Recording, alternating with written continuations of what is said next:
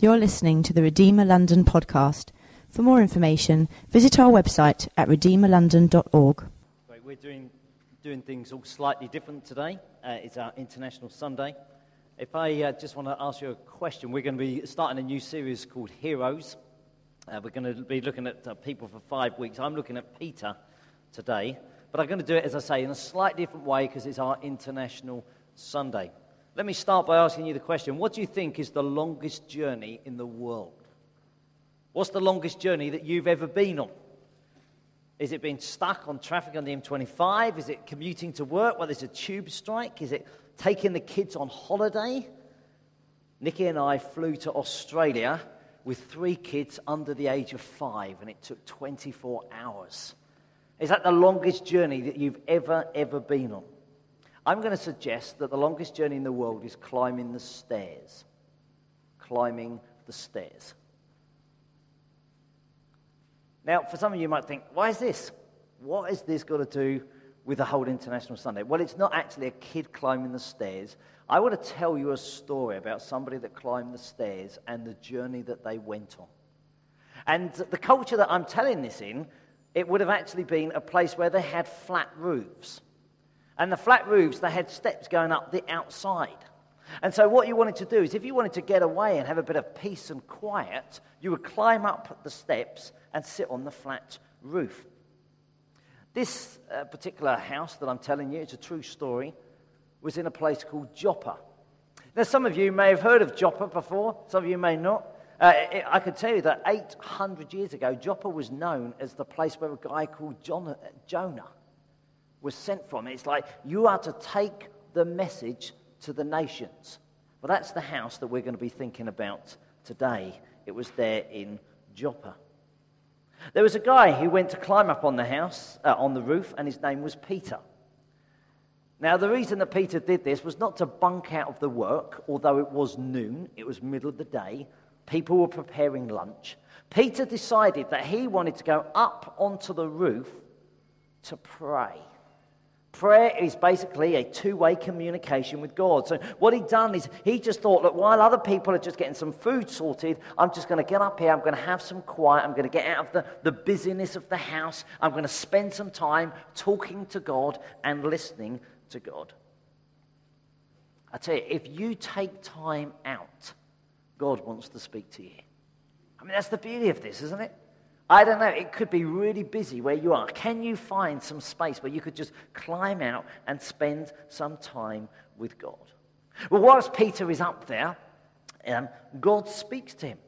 In fact, there's a, a, picture, and the picture is almost like this huge, great sail that gets brought down from heaven. It's trying to say, actually, this is from God to people. And so this picture happens, and Peter is, is absolutely stunned because Peter was raised as a good Jew. And as a good Jew, you know there were some foods that you could eat and some that you couldn't.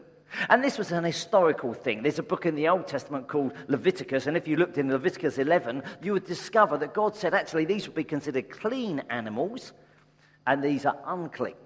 And so some of the ones that you weren't supposed to eat, and, and most of us would know that, is, is pork. So if you're a traditional Jew, you, you couldn't eat pork.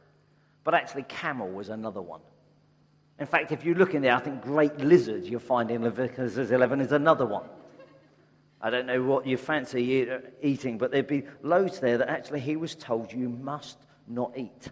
The locust, the grasshopper, the great owl, the little owl, this whole list. Anyway, Peter has grown up knowing all this. He's an adult and this sheet comes down, and God says, Get up, kill, and eat.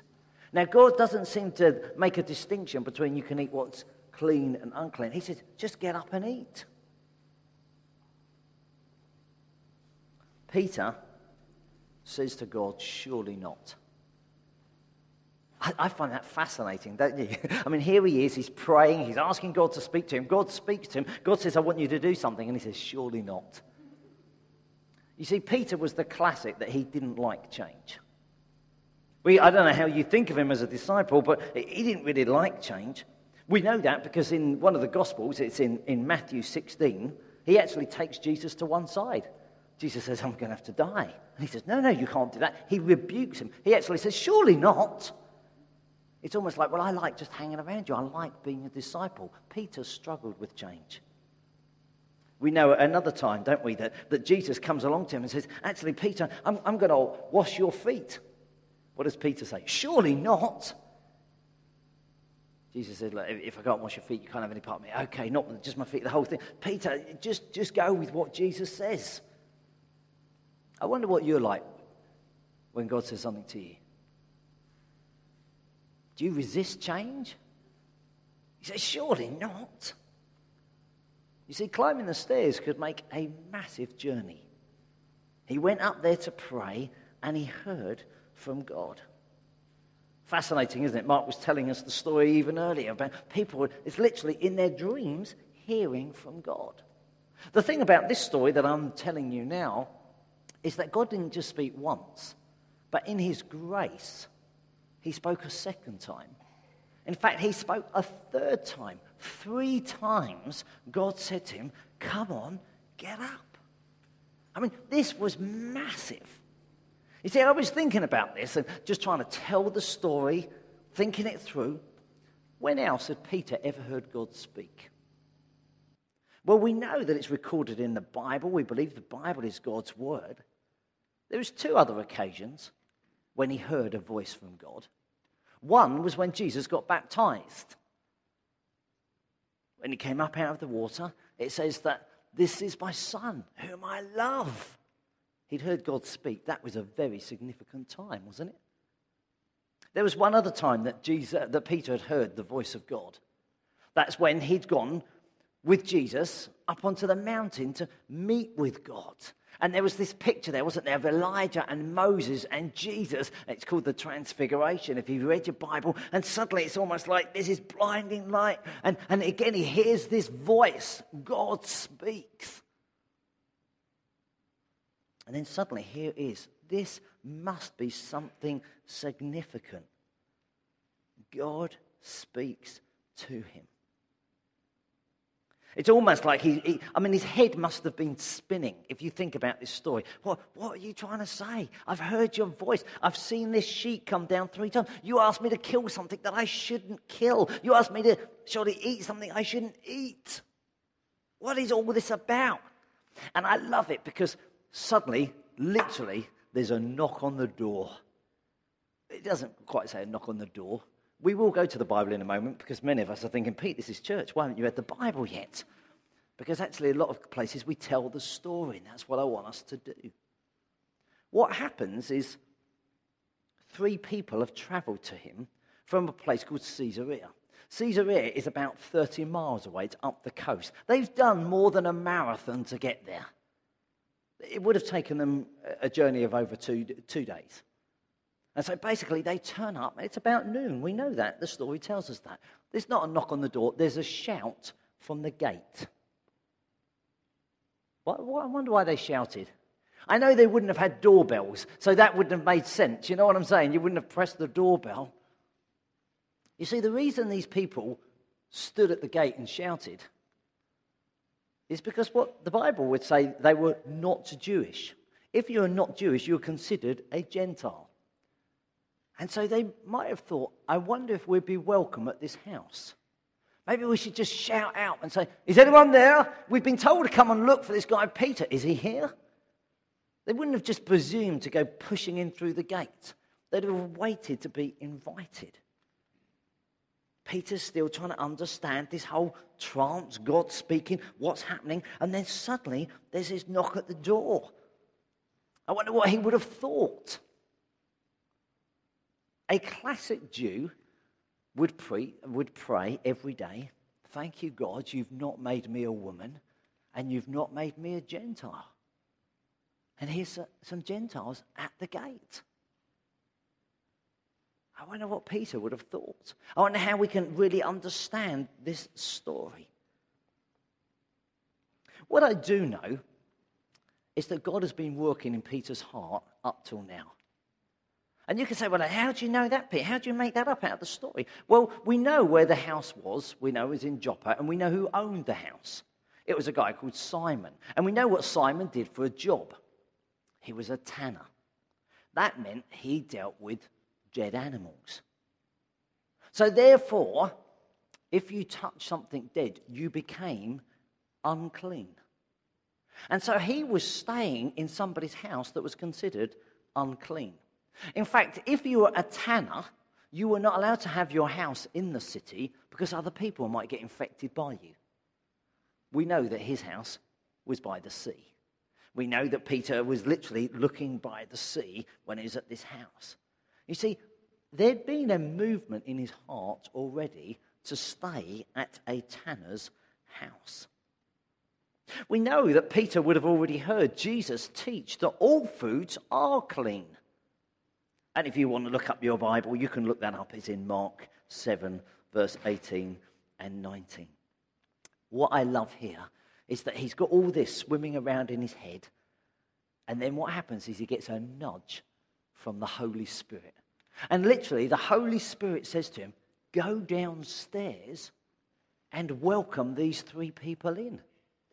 I mean, it's almost like this is amazing, isn't it? He's heard the voice of God, and now the Holy Spirit is saying, Go on, go downstairs, welcome these people in. Imagine this a Jew welcoming a Gentile into their home. Now, there were several reasons they didn't tend to eat together. One is that you, would, you wouldn't tend to eat what a Gentile prepared because you didn't know how it had been killed and it had to be kosher. And if it wasn't kosher, you think, well, I shouldn't really be eating it. You didn't know if this food had been offered to an idol. And if it had been offered to an idol, it was considered unclean. And so you thought, I wouldn't eat it. So I guess what Peter had done is he said, well, look, actually, if you come into this house, I know what food I'm giving you. So it wasn't the food that was the big deal, it was the eating together. You see, the thing is, if we understand this story and when it really occurred, people only ate together that were family. We don't think that now because we might go to a restaurant and there could be anybody on the table next to you, couldn't there?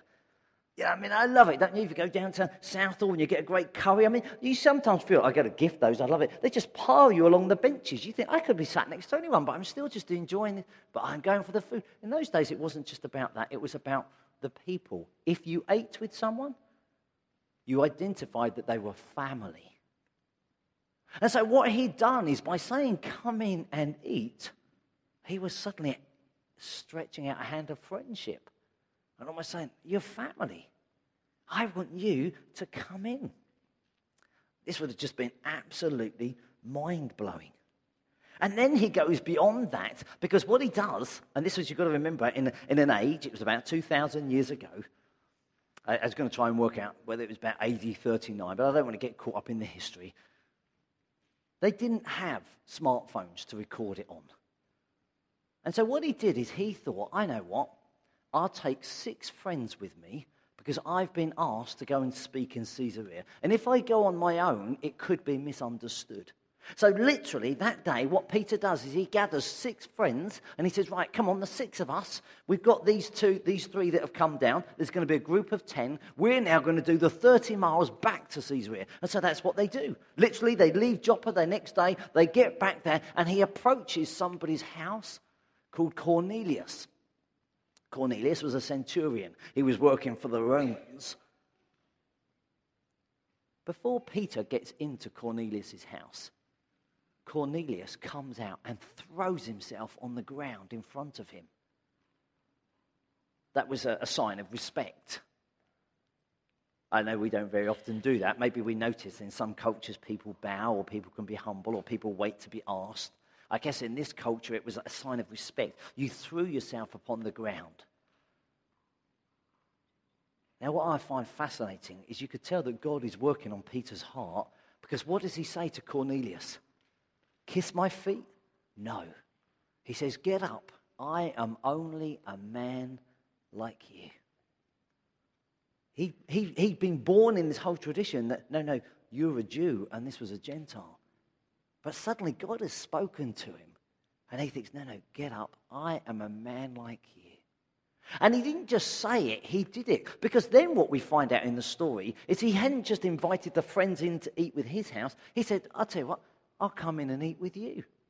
I mean, this would have been mind blowing because he would have known what food he gave the friends. He had no idea what food he was being given.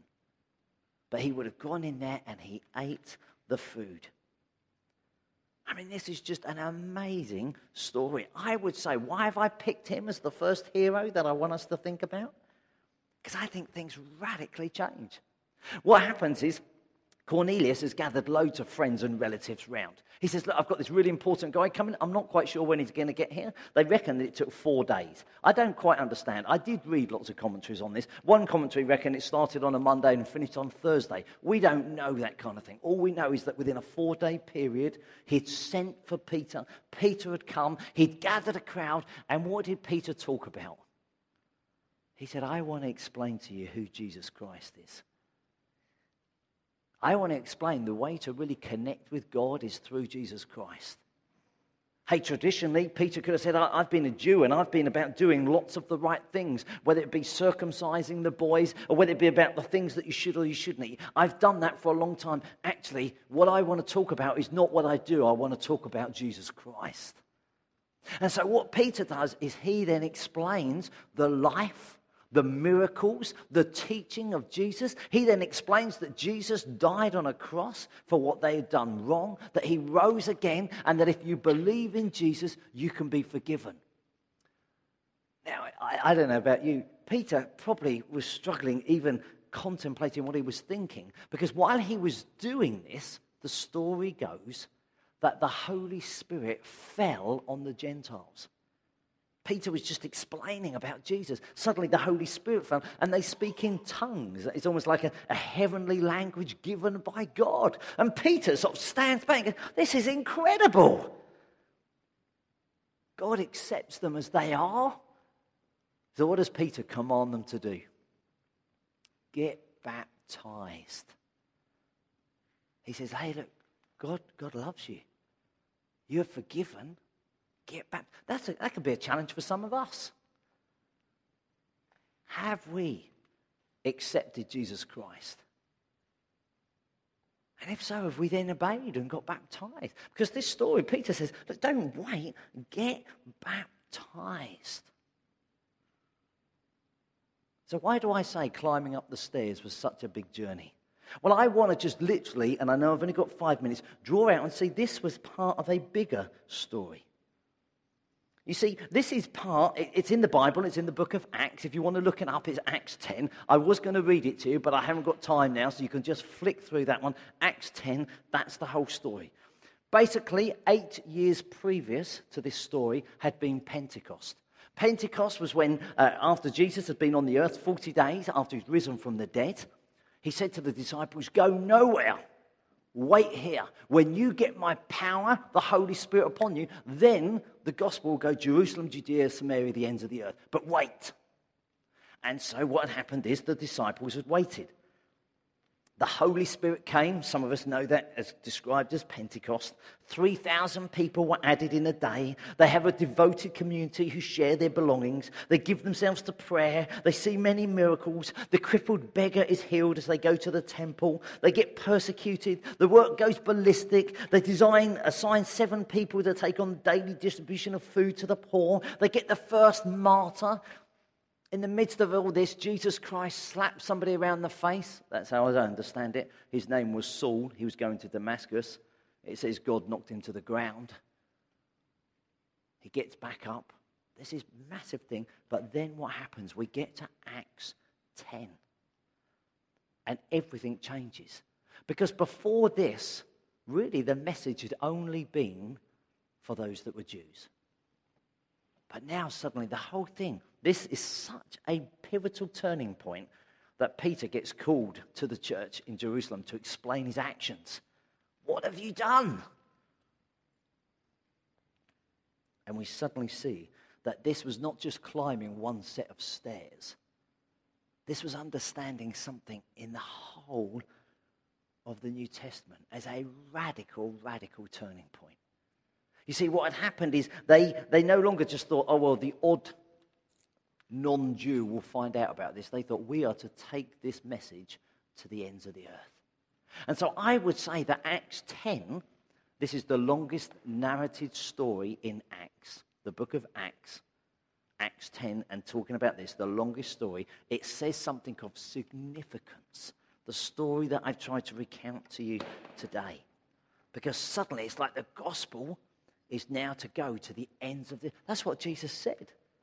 And now they understand it. It's almost like this is where we are to go. And you can say, wow, big story. Now, what I want to say to you is it's an even bigger story because if we only think about Acts, we've missed the rest of the book. I would say that the Bible is one big story, and actually, God's heart for the nations has been the whole way through it. Now, some of you think, at last, we're going to get to some Bible. I don't know if I'll have time to refer to them all, but I just wanted to say there'll be some Bible verses come up because actually, the biggest story is this God has always had a heart to reach all the nations. And we can suddenly think, oh, International Sunday, is that just because we're being PC or multicultural or tolerant? No, we're trying to understand something of God's big story. How does it start? Well, we know right at the beginning of the Bible in Genesis 1, God blessed them, that's Adam and Eve, and said, Be fruitful and increase in number, fill the earth. And in fact, it goes horribly wrong, and I haven't got time to go through it in detail now, but then suddenly you get Noah turn up, don't you? Because the earth is judged. And what happens when Noah comes out of the earth, earth ark? God says, fill the earth. There'd always been this mandate I want the nations. I'm interested in the whole earth. I'm not interested in something small and parochial. Things then go horribly wrong. People turn their back on God, they do their own thing. In fact, we get to Genesis 11, that's the first book of the Bible. They come against God. What do they do? They decide to build a city, Babel. They decide to gather people together. God judges them. It's a result of pride and rebellion imperialism always moves towards ethnic and linguistic conformity.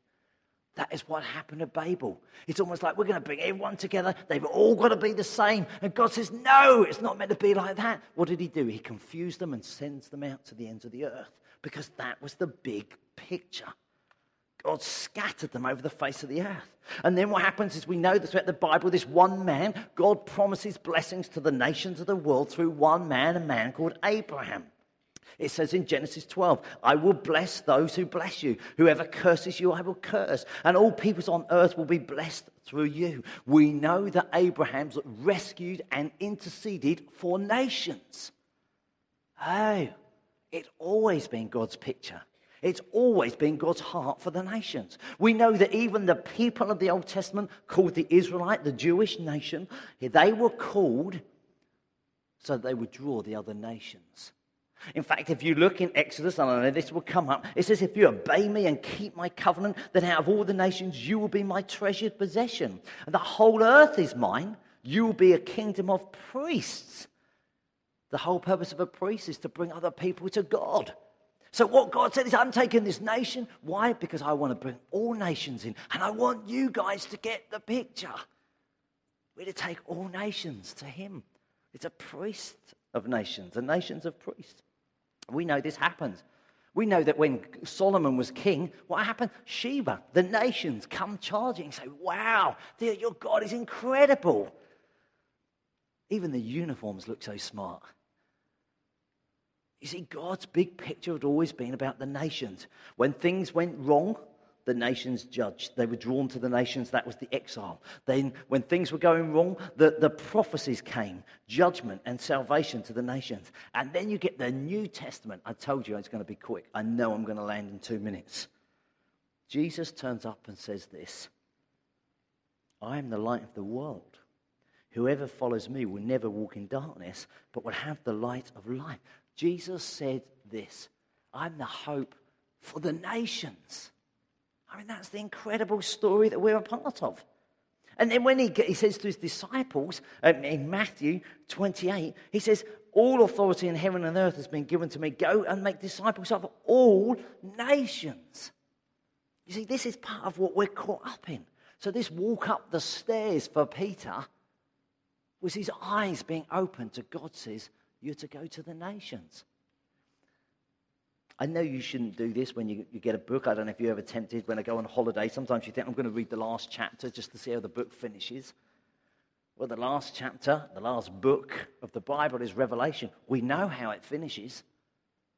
Because Revelation 7 tells us this I looked, and there before me was a great multitude that no one could count from every nation, tribe, people, language, standing before the throne and before the Lamb. They were wearing white robes and were holding palm branches in their hands. And they cried out in a loud voice Salvation belongs to God.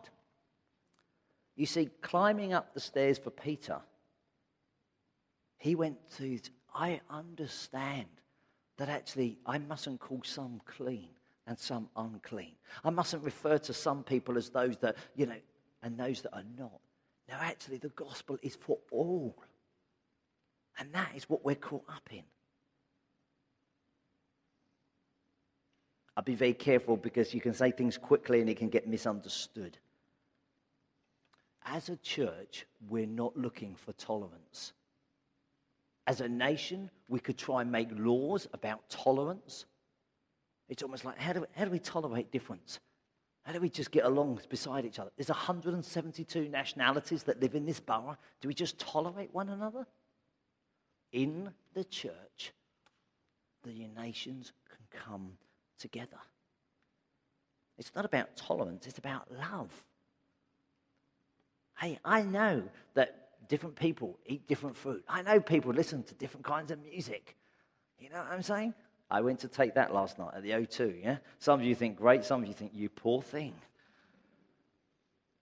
Doesn't matter. We're all called together. And so, to me, the beauty of a Sunday like this is not just, oh, once a year we just get out different clothes to normal. The beauty of this is we say this is a visible demonstration of who God's called us to be. And it's not that we just tolerate these different people live here. Actually, we're called, the gospel is to go to all nations. Partly, I love us to be a church where all nations are represented. I would honestly love, I won't be happy until there's at least 173 people in this church, one from every single nation in the borough. I think, why wouldn't we believe for that? And then I think I wouldn't be happy that we just had 173 because actually, if you think biblically, nations is not just the countries that we define today. Many would say it's to do with culture and a language, and there's probably about 11,000 nations around the world now, and about 1,600 have never heard the gospel. So, as a church, we couldn't settle back without getting compelled to go. This is why I think, isn't it great having Mark and Ruthie? I mean, they're just heroes, aren't they? You think, oh, yeah, I will go to a nation like that. I will go and serve God there. You just think, wow. I long for us as a church to have such a heart for nations that actually we're celebrating others. Now, I think, you know, I know them from the crown. That was a church I lived before this one. But actually, I think, wouldn't it be great on another international Sunday? And we say, oh, look, here's so and so. They used to be here, but they're now there. Praise God for what they. Oh, look, here's someone else. Oh, we got a video clip. Here's somebody else. Why? Because actually, we've climbed the stairs and we've gone on this journey and understood that actually God calls us to be the nations together and reach nations for Him. I think it's a huge privilege. My time is up. I would like you to turn around to at least three other people and say, I'm so glad you're here. Why don't you just do that now? I'm so glad you're here. The band are going to come back to here. I'm so glad you're here.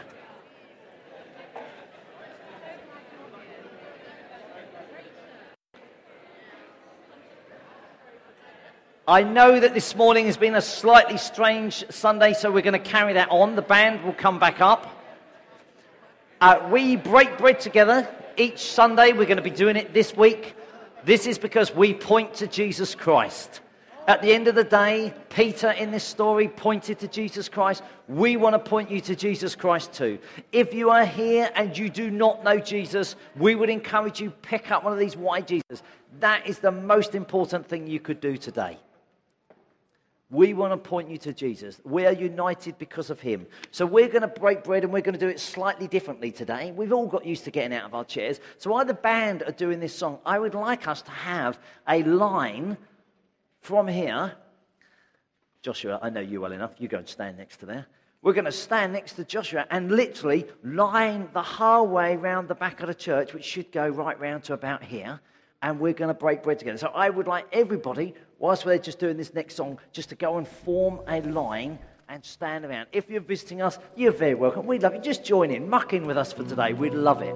That would be brilliant.